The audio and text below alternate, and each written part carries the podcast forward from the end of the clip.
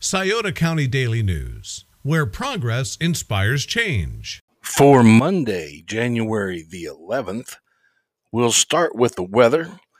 We have clouds giving way to some sun, high 39, mainly cloudy tonight with a low of 24.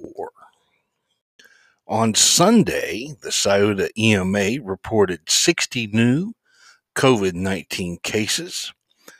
According to the EMA, we have 1,029 active cases, and sadly, we have had 62 COVID-related deaths. Scioto County remains at a level 3 advisory warning. Beginning today, some students are returning back to the traditional classroom. Students from Portsmouth City Schools have returned to the classroom on the partial schedule that was implemented before they were sent home. So good news for some parents.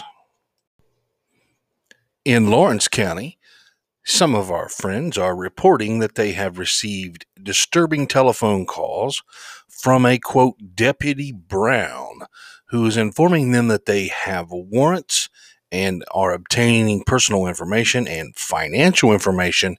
In some cases, they are even saying you need to pay your fines right now over the phone, or we will issue a warrant for your arrest and come get you.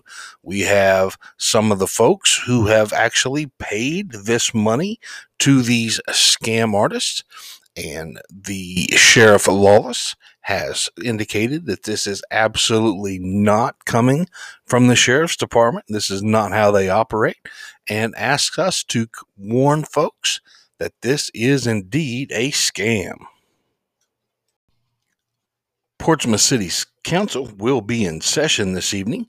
We will have that live stream on our Facebook group. That will include the Portsmouth City Council, as well as the city manager's meeting. This flash briefing will be updated throughout the day, so check back often. Have a wonderful day from your friends at the Daily News. SCDN. We don't do the news in the same old way because it's not the same old world.